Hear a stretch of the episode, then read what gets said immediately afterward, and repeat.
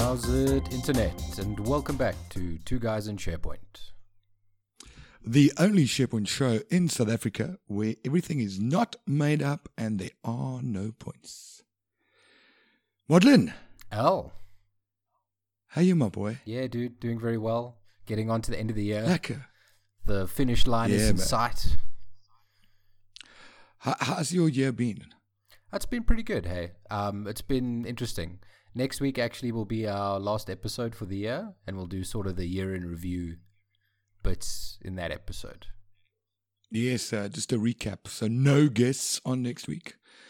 Um, I hope everyone's happy with that because uh, we, uh, it depends on the guest. Uh, some guests we get great reviews. Some guests like Francois Pina, people hate him, and then we get the heckler on, uh, which is even worse. Yeah. But that's next week. This week we do have a guest, a very cool guest.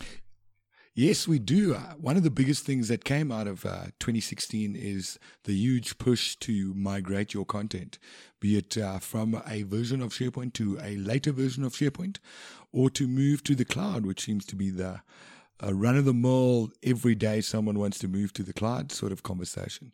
So we've got the industry expert in South Africa. There's only one man in South Africa that you need to talk to when you consider moving SharePoint to SharePoint, SharePoint to SharePoint Online, other products to SharePoint, and that is the one, the only, uh, Johan Myburgh. Uh, he's been on the road trip with us, and, and we refer to him as the Johan because uh, Matthews from the UK cannot say Johan. So we've always, and he's now forever known as the Johan, like the Zohan, same thing. So yeah, welcome Johan. And our guest this week, he's been crying since SharePoint Saturday Johannesburg because we didn't include him in the interviews. And he's been moaning at me for the last two months. And I've promised him that he's getting a slot. So this is not a pity slot, and we actually do want to hear from him. Um, he's a great uh, uh, community member, and he's been doing a lot in the space. He's pretty much um, worked for everyone, which uh, only when you really get to know him and you spend eight days in a confined space with him do you really get to know the guy. Um, the one, the only, none other than Johan Myburgh. Welcome to the show. Thank you very much. So it's been a it's been a, a great six weeks, uh, eight weeks. Um, we've I, I feel like we've grown closer as people and as friends. Yeah, definitely. The road trip made a big difference, and I think it's it's kind of healed relationships and created um, new connections with people that I think was a long time coming. Wasn't aware that there was a problem between us that it needed to be healed. Though. Well, you know, if you think back towards the share fight in the car, in the Uber car, you know, you're the only one that references that. I don't talk about it. I came I'm to you. the one that you fought with. I came to you the next morning. I hugged you and we were friends. But every person we encountered, you have to tell about that um, banter that we had in the vehicle on the way home. You call it a fight. You know, I think it was so a, a heated Uber- debate. The Uber driver actually went for counselling after the fact. All right, but I think So- I think everyone goes for counselling after they spend more than forty minutes in a car with us. With you. With us, Oh, yes. Okay. yeah, like everyone said on the road trip. Anyhow, for our listeners, uh, give us a little bit of background into the world of Johan, uh, the Johan, uh, like Matthew uh, uses. Where do you come from? What did you do? How, how did you end up where you are right now? Okay, I did not realize this is going to be part of the questions, but um, yeah. It's not an interview, mate. If we don't know who you're from or where you're from or how, what, you know, the listeners are very interested to know. Like, like career path. Like, I understand. how did you stumble into this space? Because you know, it's it's difficult to sort of figure out just looking at you. Like, shit, man, what what did you actually do? Yes, I get that. So, um, actually, a infrastructure guy. Um, I started doing uh, work for a company called ITIQ, which was initially what has now become Bytes Technologies, and um, I started. Oh, that's as a, that's a company I didn't know about. You actually worked for Bytes at one stage. Not for Bytes, Well- but before they were Bytes, they were something called CS Holdings. Before they were CS Holdings, CS Holdings bought out three or four training companies. One of them was ITIQ and Syscom and Windows Academy. So, so, Alden, you said infrastructure. Now you're talking about training. I don't understand. Yes, infrastructure. I was a Novell trainer. Like a CNE or something. I was a CNI actually, a certified Novell instructor. Okay. I was a certified Citrix instructor, and I'm also a Microsoft certified trainer. So, Did you ever install Novell Novel mm. Netware? absolutely. What versions did you run? So, from four and onwards. Okay, yeah, I did 4.1. Did you Yeah. ever like um, pull wire? Like pull cable? No, no, no. I was just a trainer, so, So- I just trained. Okay, see, but you So I actually, I actually started on the front desk booking courses. And Oh, then wow. one day they said to me, Hey, can you train people? And I said to them, I'm not sure. So they forced me to explain to all the trainers how Warcraft works. So I went Oh, and nice. I drew how Warcraft works and um, I sat in on the A plus training a week later and about two months later I was training the A plus stuff. Jeez, but I'm actually starting to lose um, respect for you uh, because you started with A plus. Well, I did.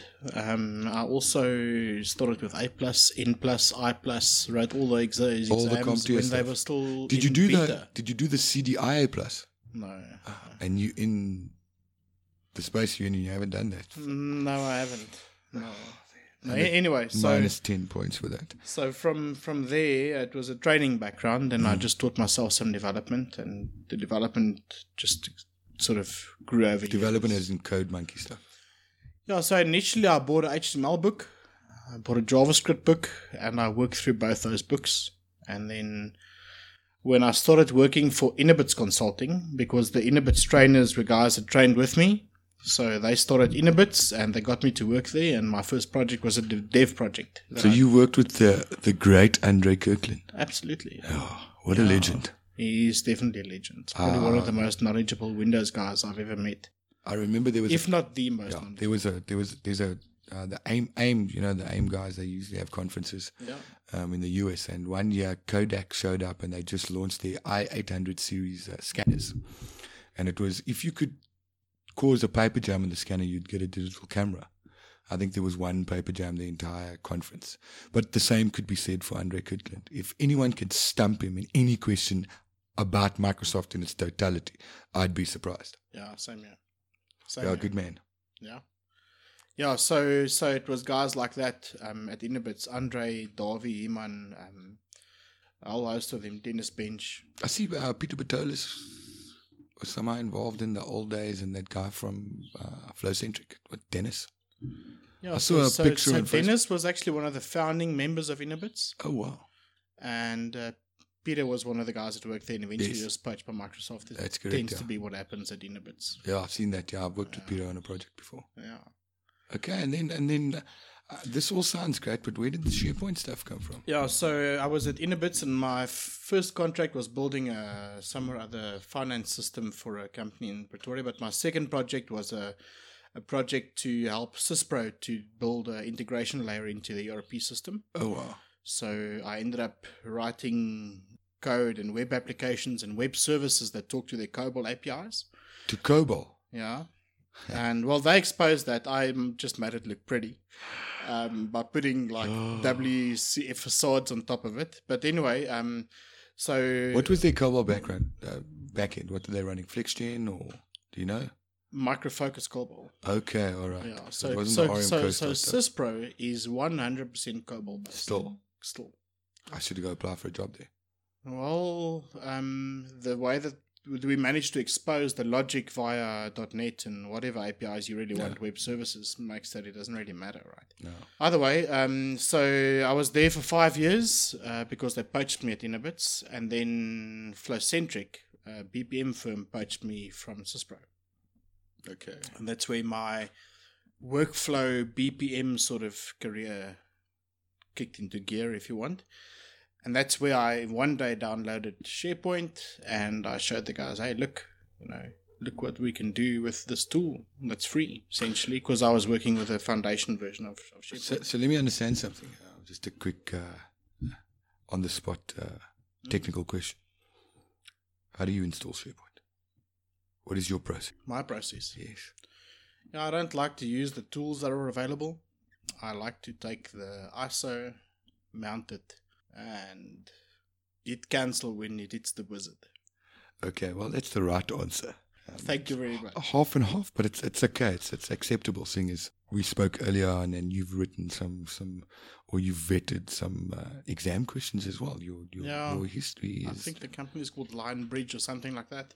When I was worked for Inobits for a second time after I left, left Flowcentric, because at Flowcentric I ended up building up a, a building a out of the box SharePoint course on how to build solutions on SharePoint. oh wow. And Microsoft took that to the banks in South Africa, and ABSA was the first bank to respond to say, "Hey, in actual fact, Oh, Veronique." you worked at ABSA as well. No, that's right. Yeah. So Veronique eventually said to me, "We need this training," and I started doing the training there. And within about six months, I was the SharePoint architect for ABSA. Um, All right. Okay. yes. so- Anyway, so then I started building stuff on SharePoint. I built this course, and it was now looking back from there. So fast forward to where you are right now. Hmm. Um, explain to the listeners what you actually do now, because I mean they still think you're a trainer. Yeah, so at the moment I work for a company called AvePoint. AvePoint is probably the biggest SharePoint vendor in on the planet. We uh, Bold statements. You know, I cannot think of anyone else that does what we do. So do you have like a like a English uh, football team that you also support? Because the, the level of, Don't of patriotism, soccer. eh? yeah, the level of patriotism is like a Manchester United supporter speaks about uh, Man U. You've just spoken about AvePoint. So if any of the AvePoint uh, staff listening, you need to buy into this guy's Kool Aid.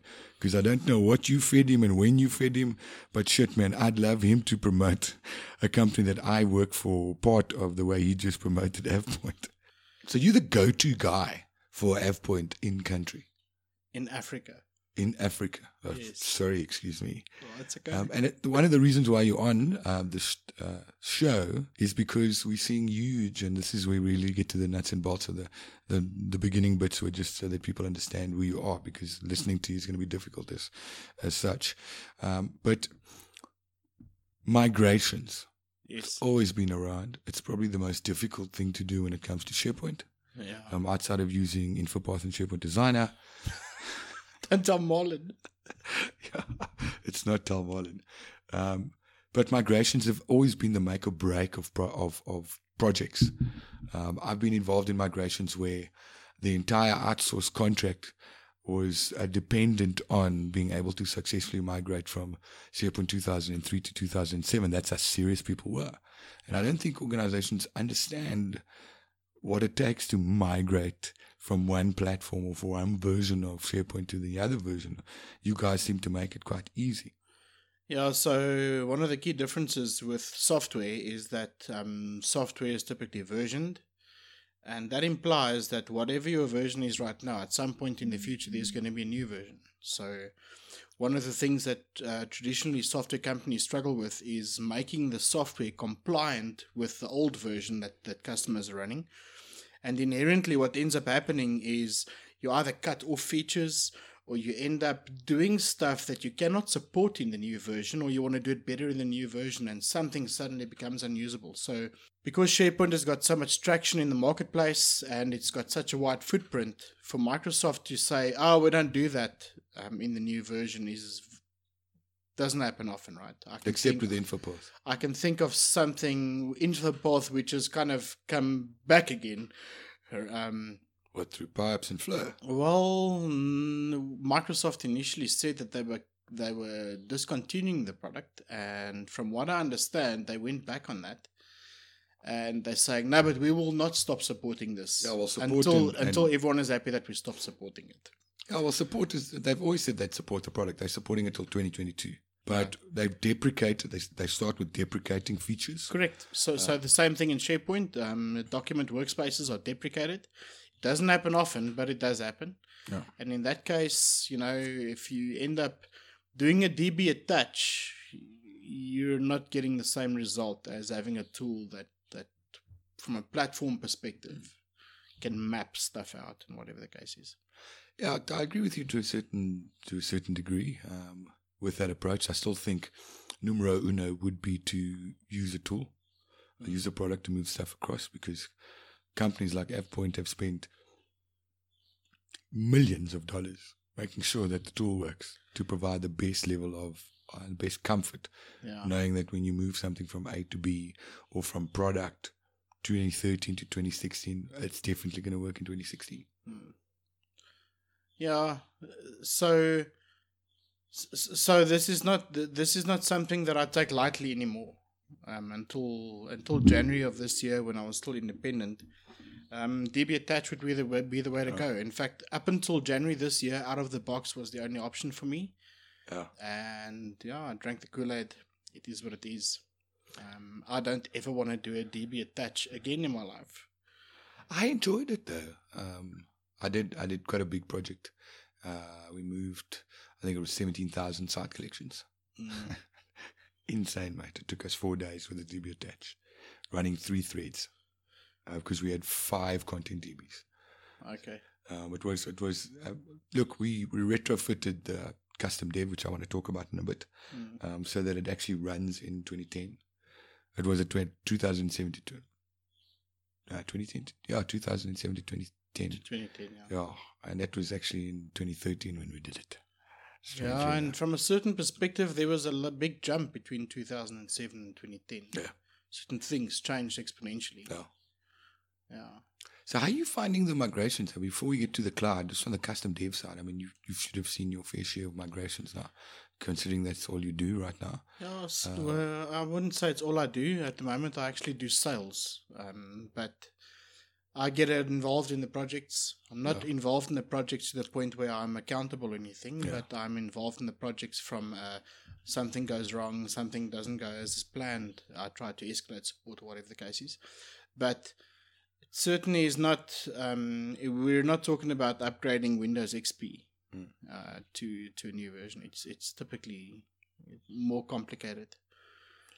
Um, So your your- your industry involvement over the last now that you are migration, Mr. Migration, like Mr. Miyagi, Mr. Migration, Wouldn't call myself Mr. Migration. Mr. Migration. Okay. Uh, look, you, you work for the best company, the biggest, the largest, whatever you said in the world, um, and that's from Top Gear, by the way, which you haven't seen. Another ten thousand points off your um, off the bill, but uh, yeah. So everyone's scared to. I remember doing a transformation session in at SharePoint Saturday Durban, and apparently I scared a woman. Um, and then she went to Brandon's session and she told Brandon that she's scared um, because of I spoke about migrations and what to be aware of. Yeah. Um, any any tips around migrations? I mean, you, you should have seen it all. Yeah, absolutely. Um, so, first thing, and a lot of people have issues with this, but stay away from custom code. What would you do around custom code? I mean, you invariably I there, would- there's some segment. So, do you suggest that they uh, get a team of developers in to uh, retrofit the code, so actually work through the code and find out what's going to work, what's not going to work with the new version, or do you say rebuild from the scratch? Yeah, so I'm glad you asked this question because um, it takes me back to my core beliefs of SharePoint is that it's a business tool. So any customization should be done by business, if you ask me. So, so my feeling is that um, the minute you start doing stuff like that, you you have a hammer and everything looks like a nail. I've started telling my customers maybe two, three years ago that custom code and custom solutions are not the way to go. Uh, and I can take that as far as, as, as saying that you should stop using uh, the 2003 version of doc files, right? Uh, yes. Uh, so so so there's a whole host of things that you can that you can start doing in order to make a migration, for example, to Office 365 a lot easier. It's different if you're migrating to on-premise because you got more flexibility. But the minute you hit cloud, you're in a you're in a situation where Microsoft tells you to fit in or have a nice day. right. like the way you ended that. Yeah, it was very uh, diplomatic and So uh, politically correct. Good. Yes. the FIFO. Um, so it's, uh, it's, it's it's interesting because I don't think there's was there's been a SharePoint customer that I've engaged with that hasn't had some level of code, albeit something that they've a WSP that they've bought, like a birthdays web part or something stupid like that. Yeah. They've oh, there's always some level of, of code.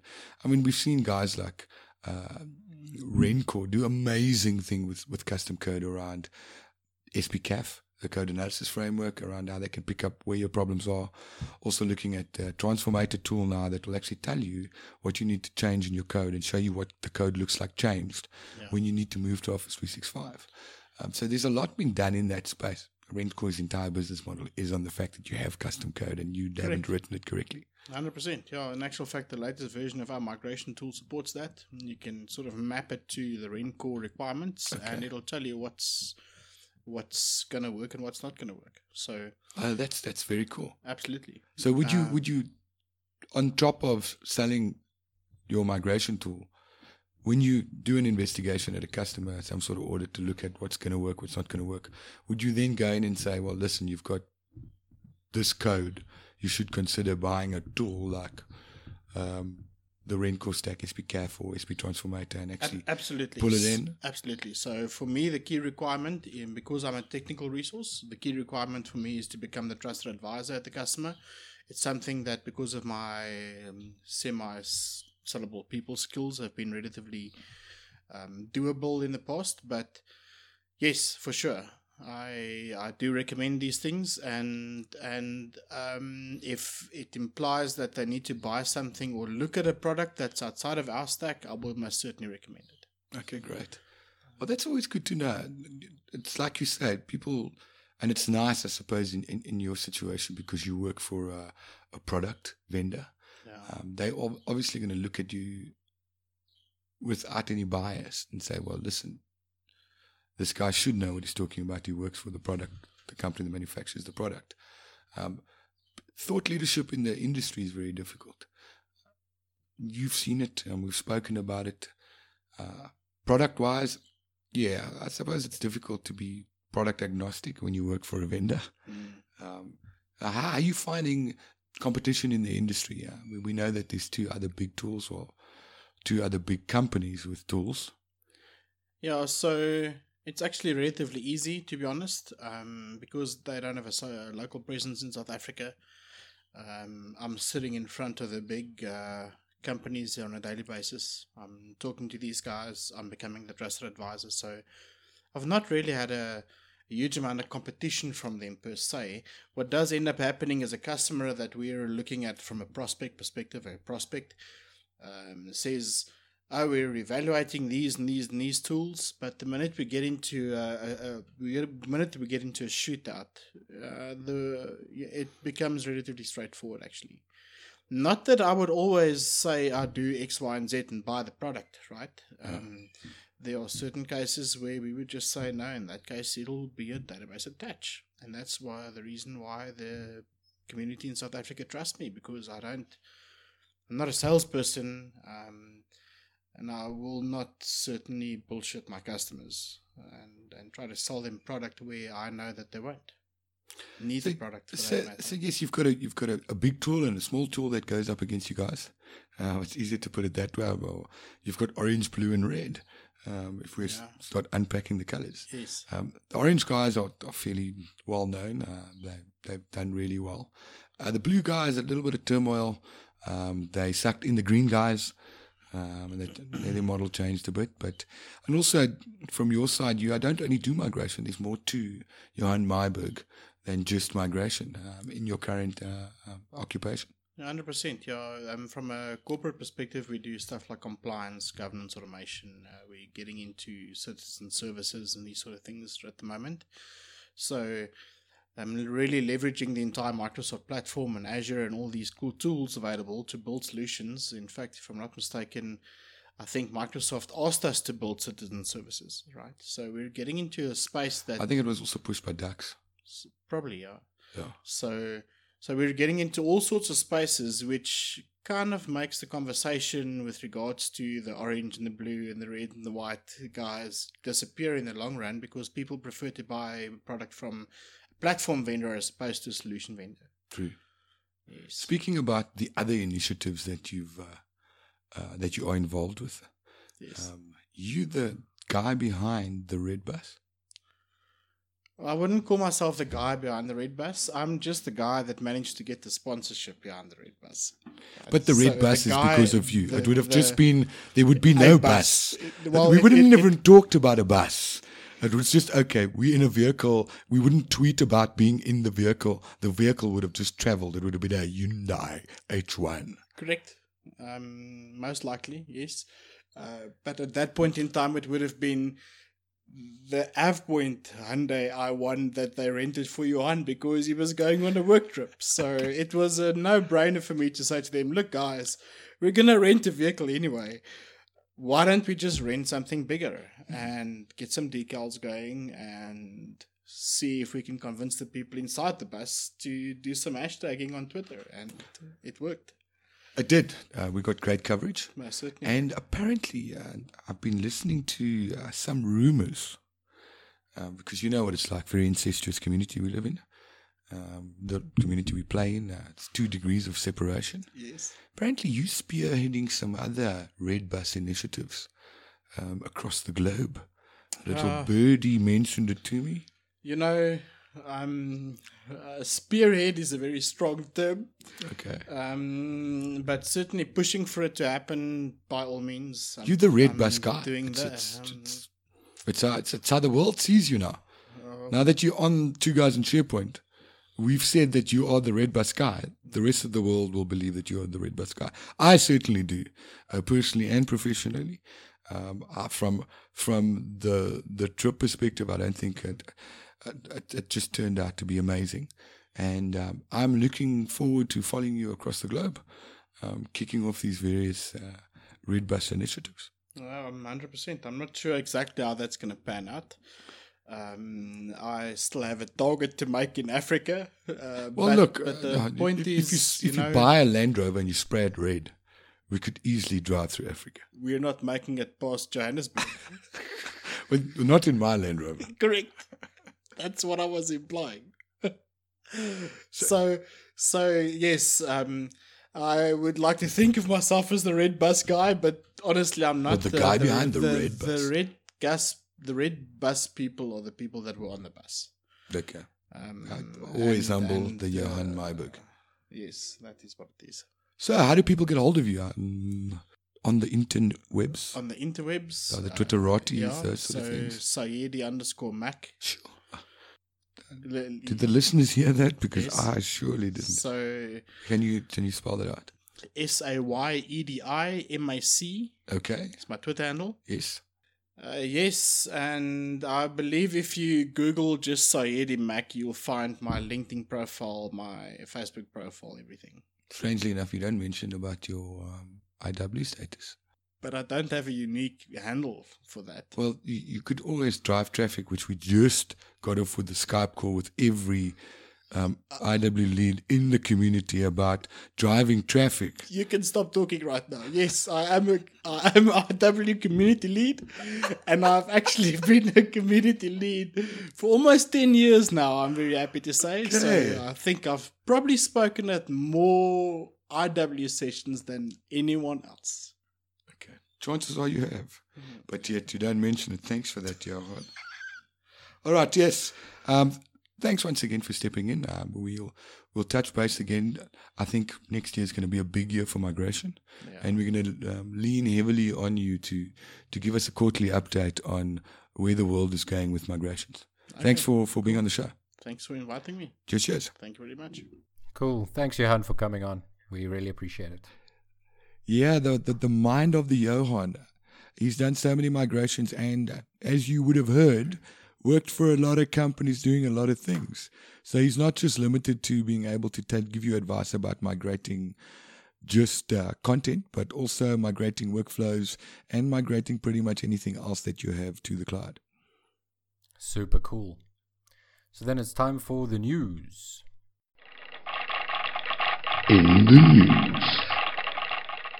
Yes, Rod, you've got you've got quite a few things you want to talk about this week. Yeah, there's been quite a lot of movement. Um, first up, Microsoft, well, Satya Nadella gave uh, some detail on LinkedIn about what their inter- integration plan is going to look like and what their first steps are going to be. Um, yeah, there's been a, there's been uh, quite a lot of talk about. I, I- I think it's this week or it was it last week when they mentioned well they they finally made the acquisition and it's all done on paper and now it's really taking it to the next level. Yeah, so a couple of the points he mentioned, um, I'll run through them very quickly.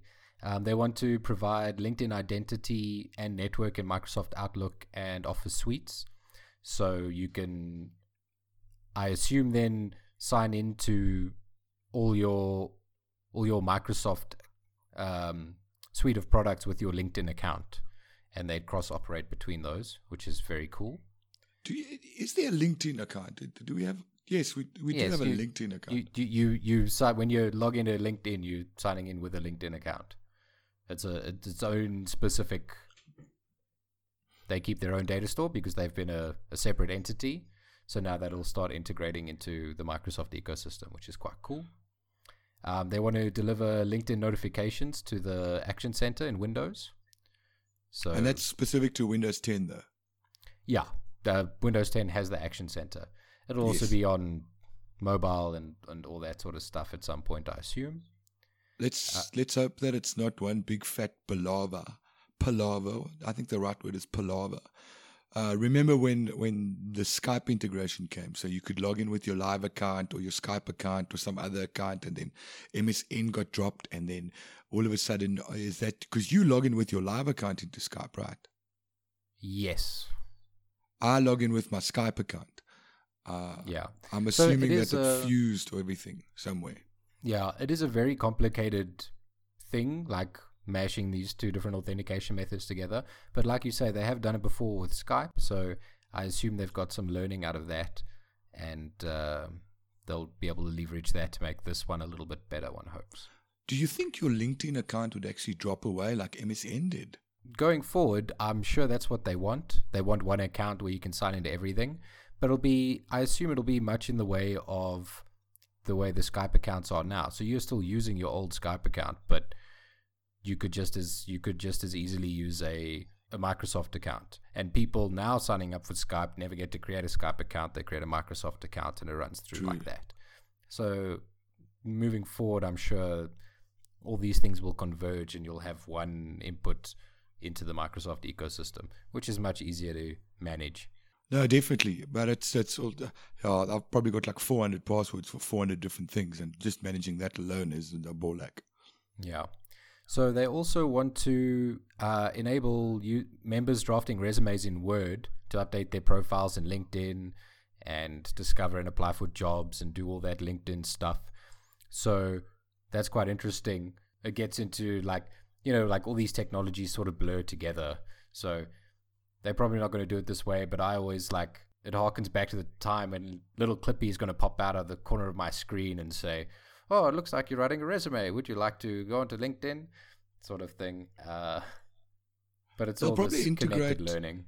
Yeah. Uh, What about integrating Cortana into LinkedIn, where you can talk your status updates? I'm sure they'll. I'm sure they'll do that.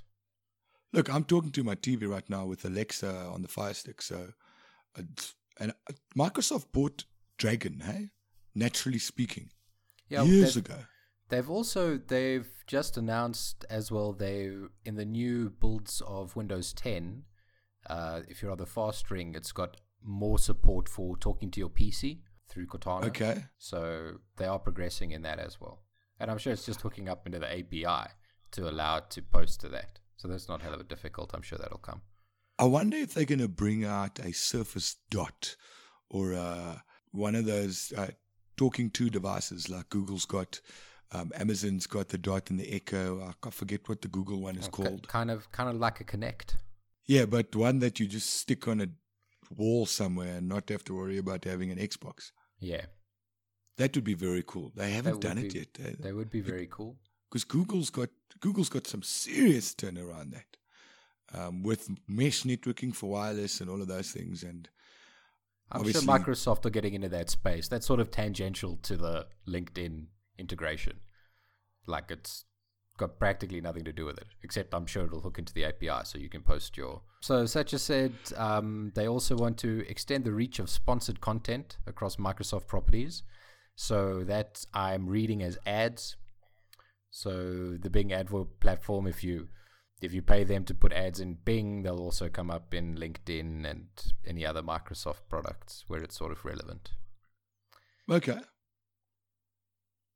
Um, providing enterprise LinkedIn lookup powered by Active Directory and Office 365, which would be very cool. So that looks to me like you can you can pick up the various companies and maybe even their users um, through a LinkedIn lookup, and that'll hook into Active Directory and O365, which sounds very cool, especially in Dynamics, like we chatted about last week. Being able to, as as, as the sales platform, being able to see the people that you're selling to, uh, and picking up all their details out of LinkedIn would be very powerful. Ah, very cool. Think about extending it to groups, uh, to teams when you're working with external people, um, Yeah. knowing who they are and what their expertise is uh, when putting together these groups and what roles they play and, and where, where they've been. I mean, the plethora of background information is, is, is quite, because everyone's on LinkedIn. Um, I think I've got more connections on LinkedIn than I have on Facebook and Twitter combined. Yeah. They also want to make the LinkedIn Learning, which includes all their assets from Lynda.com, available across O365 um, and Windows. So that's really exciting, um, especially the Lynda.com stuff. They've got a ton of content, learning content on how to use all these various products and non Microsoft products and all of that. So if that somehow ties in and is available with your O365 subscription, that's very cool. Sounding very much like Skynet. Very much like Skynet. Skynet was not at all interested in training the humans. They were more into the exterminating the humans. Yeah, That but was it doesn't that was a that was a surveillance network, not a training network. well, taking over. I, I don't know what sort of training you've been on. well, it's more of a takeover thing than a training thing. From that angle, I see my my tangent is good. Sure, we'll run with that then. Um, they also want to develop develop a business news desk with content um, from across the ecosystem and MSN. So they want to pick up the social news side All right. uh, of LinkedIn and put that through into business dashboards. So that's quite interesting. Like it would, I assume, know that I'm in IT and I work in South Africa, and these are the companies I've had interactions with, and then it would present a news feed to me based on that and around that, which is quite interesting. Nothing at all like Skynet. Not, nothing at all, no. Um, and they also he also had a bit about redefining social selling through the combination of Sales Navigator and Dynamics 365, which again um, is what we talked about last time. So, so I'll, let me understand this. So, so they want to train users, right, with Lydia.com, Lynda.com, and all of those things, and make that available probably in the action center. Then they also want to give you the news. So, when it comes to controlling populations, I'm School- sorry, man. School and news. School and news, mate. School and news. You train them the way they need to be trained, and you tell them what they need to hear. Have you ever had a look at those lynda.com assets? No. They're I've- really, really good. No, lynda.com is great. It's been around forever. They do awesome videos. Uh, and they probably they're much more mature than Pluralsight. I'll give them that. Although Pluralsight is like for the hippies. Yeah. No, they got proper stuff, proper training material. Not that Yeah. Pluralsight hasn't, um, but uh, yeah, Pluralsight's it's much more edgier and quicker to market than um, some of the Lynda stuff. Yeah.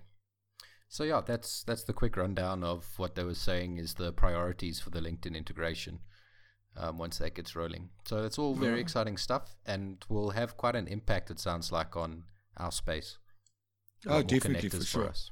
But it's all about a lot more data, a lot more information available to us.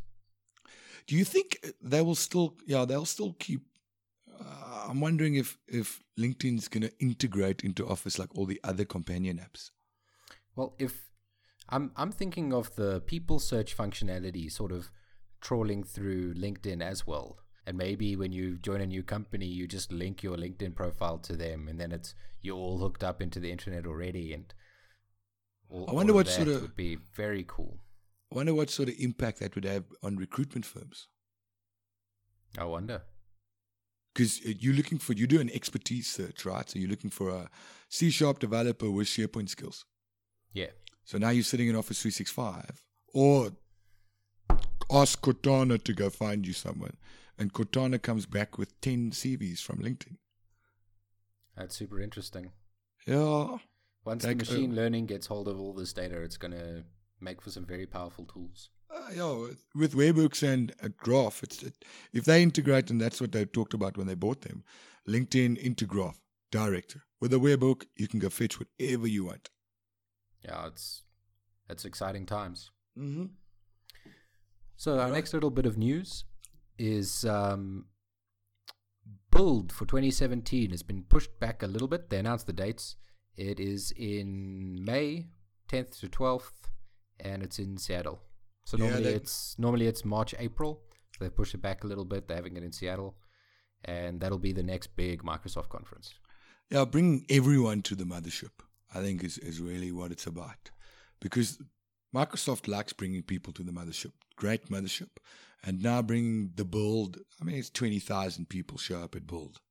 So bringing them all to Seattle is definitely, I, can see where that is going. Uh, the headquarters of Skynet uh, makes a lot of sense. Cool. But a lot's been going on about Microsoft conferences over the last two or three, uh, I think it was about the last two or three days. There was a mention that there's some rebranding of events. So no longer will you go to the Worldwide Partner Conference. You'll now be going to Inspire. Uh, there's still the, I think there's a, there's another, there's a couple more. So we know that Ignite will stay Ignite. Ignite will be in September in Orlando. In the US, there's an Ignite in Australia in Feb, and then uh, WPC is now called Inspire. Uh, bit kind of scary. I don't think Microsoft did their research quite well because Nintex's big conference is called Inspire X. So, so yes, uh, have been having a field day with saying, well, the imitation's the largest form of flattery. So uh, it's funny that they called WPC Inspire when Nintex has got Inspire X. No, it's going to be good. Next year's got quite a few good conferences. We've got our own tech summit in Feb as well, Yeah. um, which I'm looking forward to. It's always good that finally, I think Microsoft skips South Africa every two years, and then they bring something that's relevant to what's happening around the world. Because there's a bunch of tech summits around the world as well. I think that's replaced the Office 365 summit because it's extended more into the other bits and bobs that uh, Microsoft offers, like Azure and all of those things. Tech Summit a little bit better. It's not a tech ed. Uh, I suppose they they brought it back, you know, history repeating itself and stuff. Yeah. Oh, I'd, I'd like to. Uh, is that your side, uh, Modlin? Um, my last little bit of news is that um, Microsoft have released a new AI chatbot. We'll remember a few months ago they released uh, The Twitter bot. They released a bot on Twitter called Tay that turned into a flaming racist. a, a weed smoking flaming racist. something like that yeah um, so they've really they're taking another try at it now this one's called Zo and it's on Kik which is an instant messaging platform and from what i hear it's a lot more locked down it won't talk to you about politics probably won't talk to you about drugs and racism and that sort of stuff so they're trying to keep it a bit more under control Is Um, but Kik, that, Kik still around? apparently so Well, I remember Microsoft, they launched, they kind of preemptively launched uh, feature phones at one stage. I forget the names of them. And then they pulled them probably a month after they were released. And I think Kik shipped with those feature phones. I can't Apparently- remember.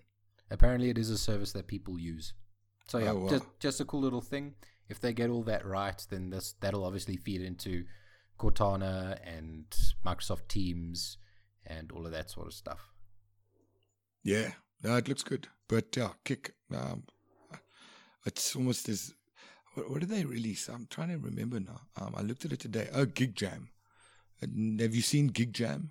yeah It's another companion app. What it does, mystery. I've seen it for a while. You can collaborate more efficiently on stuff, but it's another one. everybody's trying to crack this collaboration thing hey yeah, but GigJam is a Microsoft product. It's now going into, um, I think they're releasing it now, general availability. I checked the roadmap today on some of the new stuff that's coming. And I mean, there's stuff around uh, Microsoft Classrooms as well. So I think that's getting gaining momentum. I mean, it's been around for almost a year now. And if you don't have a uh, a public sector uh, account, you're not going to see it. But I mean, Microsoft Classroom, really cool stuff. Uh, it's the one that has for if you go to forms.microsoft.com, There's an actual forms engine that Microsoft built, but it's only for an education SKU, and Classrooms was part of that. So I'm very, very excited to see what actually comes of that because they've done a lot in that space, specifically a couple of years ago when they launched the Learner Companion, which is still very close to my heart. So what else? What other news you got for us, Al? The big one that we've seen over the last couple of months is the new uh, modern interface. I think that's what it's called. I can't remember. There's so many different names. But the modern experience, I think. What is it? Yeah, the modern experience. Uh, that started off with lists, then it moved to document libraries, and then it moved to the entire team site now as a modern experience. Uh, one of the biggest bugbears, and uh, I had to write a blog post to show Francois Pienaar around the new modern experience for document libraries, is the features that you lose versus having the old uh, Office ribbon that came through with, and it's still in the on prem version of SharePoint. So there were functions that you do have and you don't have with the new modern experience. Uh, you can click on the bottom left hand corner and go return to classic SharePoint and you'd get it. But if your admin has overridden the new look, if they've if they've said we are now on the modern experience, then you're stuck with the modern experience. Well, look, uh, like with inheritance for permissions, you can break inheritance. Yeah. Even though you do break inheritance on the library, if it's global new experiences, give it 30 minutes, it'll override it. But there are features like Connect to Office and those things that are not available to you in the modern experience. So you'd have to literally go toggle the return to classic SharePoint switch so that you can connect to Office, which allows you to uh, have document templates that you create uh, around content types that you assign to SharePoint now available in the backstage option when you go new document as a template. So it is available there. And my next blog post will be around that because Francois Pienaar has been nagging since October about it. And that's been that feature's actually been there since SharePoint 2010. So I don't know where he lost his marbles around that, or maybe he just didn't read up enough about it. Or maybe it's a true reflection of his SharePoint skills. But we'll see that in later posts. And it's a great read if you Google if you Bing um, the difference in interfaces in Office Good 365. Save. Yeah, Good around around modern experiences for listed libraries, there's a couple of blog posts that'll actually tell you, and there's an Office 365 blog post specifically around what you lose, what you don't lose, what you have to go to the classic SharePoint view to see that because it's not available in the modern experience. Yeah, it's gonna. They've really they need to. They've tried to simplify the whole UI for to make it easy to use for the majority of users. It'll be interesting to see how they keep the level of functionality because um, they keep releasing new functionality and it has to go onto the page somewhere. So it'll be interesting to see how they manage that. It's difficult uh, because you look at what features there are, and I mean, there was a ton of features in that ribbon. And then you have a look at what the usage is in Office 365 over the last two years and then you make a decision on okay, so what do we deprecate, what do we keep? Yeah. Yeah, I think that's it from my side around Office 365. Uh, the last thing I want to talk about is the user groups in South Africa. Um, as you know, we have the Information Worker User Group that meets tomorrow, the second Tuesday of every month at Microsoft throughout the country, well, Johannesburg and Cape Town. But there are other user groups. Um, we have a SQL user group, which has been around as long as the Information Worker user group. I think they've been around longer. We also have some new ones up in Johannesburg. Well, not new, and I say new over the last three, four years. We've got a Xamarin user group so for your devs that uh, build mobile apps that are religious uh, Xamarin users. There's an actual user group. There's a new R user group because SQL Server 2016 now has R Server, so you can go build your own formulas and algorithms inside of SQL. There's also a big one around IoT, and IoT has come to the fore over the last two, three years, primarily because of the Raspberry Pis being mainstream. There's also an Office 365 technical user group, which Michael O'Donovan's kicked off in the last three months. So, for those guys looking at the technical side of managing Office 365, how to look at what permissions to give who when it comes to official administrators for Office 365, migrating to Office 365, looking at Exchange for Office 365, also looking at Azure. I think there's also an Azure user group. if memory serves. There's also a business intelligence user group, as well as a custom dev user group, which has also been around since the beginning of time, as well as a gaming user group. And these people meet specifically in Johannesburg. I think Cape Town's got a BI user group, uh, obviously the IW user group, and um, I forget, that I think there's a third one that meets at Microsoft the second Tuesday of every month. So it's come along, come have a chat to like minded people. Um, and there are also other user groups. I, I'd call them factions because they start up for not the right reasons, but they are around and they're not at Microsoft. So do a search. If you want to check for user groups, uh, give it about a month or two. You can go to techcommunity.microsoft.com and we should have all the user groups that are uh, vetted by Microsoft um, on techcommunity.microsoft.com. Uh, there's also a big shift now to moving user groups to online. Yammer is not the tool that we will be using when we move the information worker community to an online user group. And we've had a lot of requests about this, and we're fairly cagey around and slow around moving or transitioning a actual physical in-person user group to an online user group. We find a lot of people can't can't make it, or there's been a car accident, or they're busy with work and they can't make it to the 4 p.m. slot for the information worker user group in Johannesburg or make it to Pinelands for the user group that is in Cape Town at 5. And we've been thinking long and hard so how do we make a the user groups available to people that cannot travel or are not in a city where they can actually drive to Pinelands in Cape Town or to Bryanston in Johannesburg? And what are the tools out there to make that available? Also, how do we give them a platform where they can actually have two way communication with the user groups? Because we've now, it's almost a year since we've relaunched the information worker user group. So we've got a following, but also being able to provide them with a forum, dis- forum discussion groups.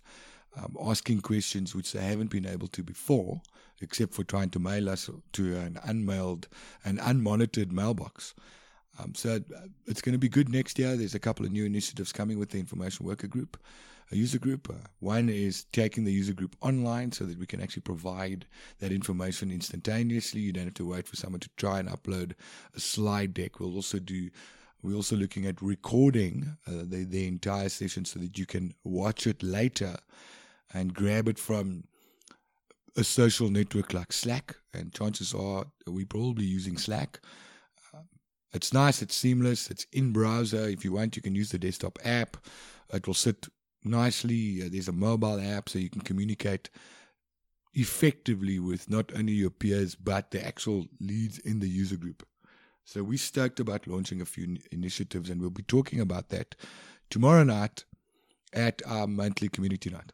I think that's it from our side, eh, Modlin? Then that's it for the news. Yeah, in the news. So the last thing on our docket today is the PowerShell commandlet. So the PowerShell commandlet today is get sp alternate URL. It's it's pretty self-explanatory. It's It- not really. What what what alternate URL are you referring to? Well, a SharePoint site can have a number of alternate URLs, and using this commandlet will provide you a list of all those alternate URLs that have been set up for the portal. Are you, are you talking about uh, AAMs? Yeah, alternate access mappings. It'll also do host headers if you've extended them, um, all that sort of stuff. All the different things that could get you to a specific site. It'll return a list of those URLs. So So there's a couple. There's a a few parameters you can put into it. You can either put in um, the identity, which is the URL or GUID um, of a site. So you can punch in this one and it'll return for you the the other ones for that site. The other ways you can get into it. Alternatively, you can give it a, a combination of resource name, web application, or zone. Um, any of those or a combination together, and it will return to you all the alternate URLs that will match that description. And if you add none of Oh. and if you add none of this, it'll return for you a a list of all the URLs associated with that SharePoint instance. I actually had a requirement exactly like that about two weeks ago. Where, so get this right. So, certain when you configure load balancers, it requires what they call ARP settings, so that you tell the load balancer that there are now two network cards associated with one virtual IP and also the MAC addresses. So certain VLANs and core switches don't allow that, crazily enough. So you can't use their switches or, or VLANs for load balancing. So if I had this get SP alternate URL, I'd be able to run that against a farm and actually pick up where the because they, they have FQDNs, but because the load balancer is not configured, I'd literally have to go into the AAM settings, click show all, and then try to map it back when I could get a list this way. Much easier. Much easier. And there's some crazy PowerShell commands that actually allow you to add additional ones that not necessarily available through the GUI. Yeah. Mm. Very, very cool, Modlin. Yep. So that's the PowerShell commander for this week. So thank you all for listening. You can find us online. The website is two guys in sharepoint.co.za. You can also New. find us on Twitter at two guys sharepoint. I'm on Twitter at oddmodlin and L is on Twitter at Alistair Pugin. Awesome stuff. Uh, looking forward to next week's wrap up. Wrap up. Yes, it's going to be lots of fun. Thank you all for listening. Cheers. Cheers, cheers.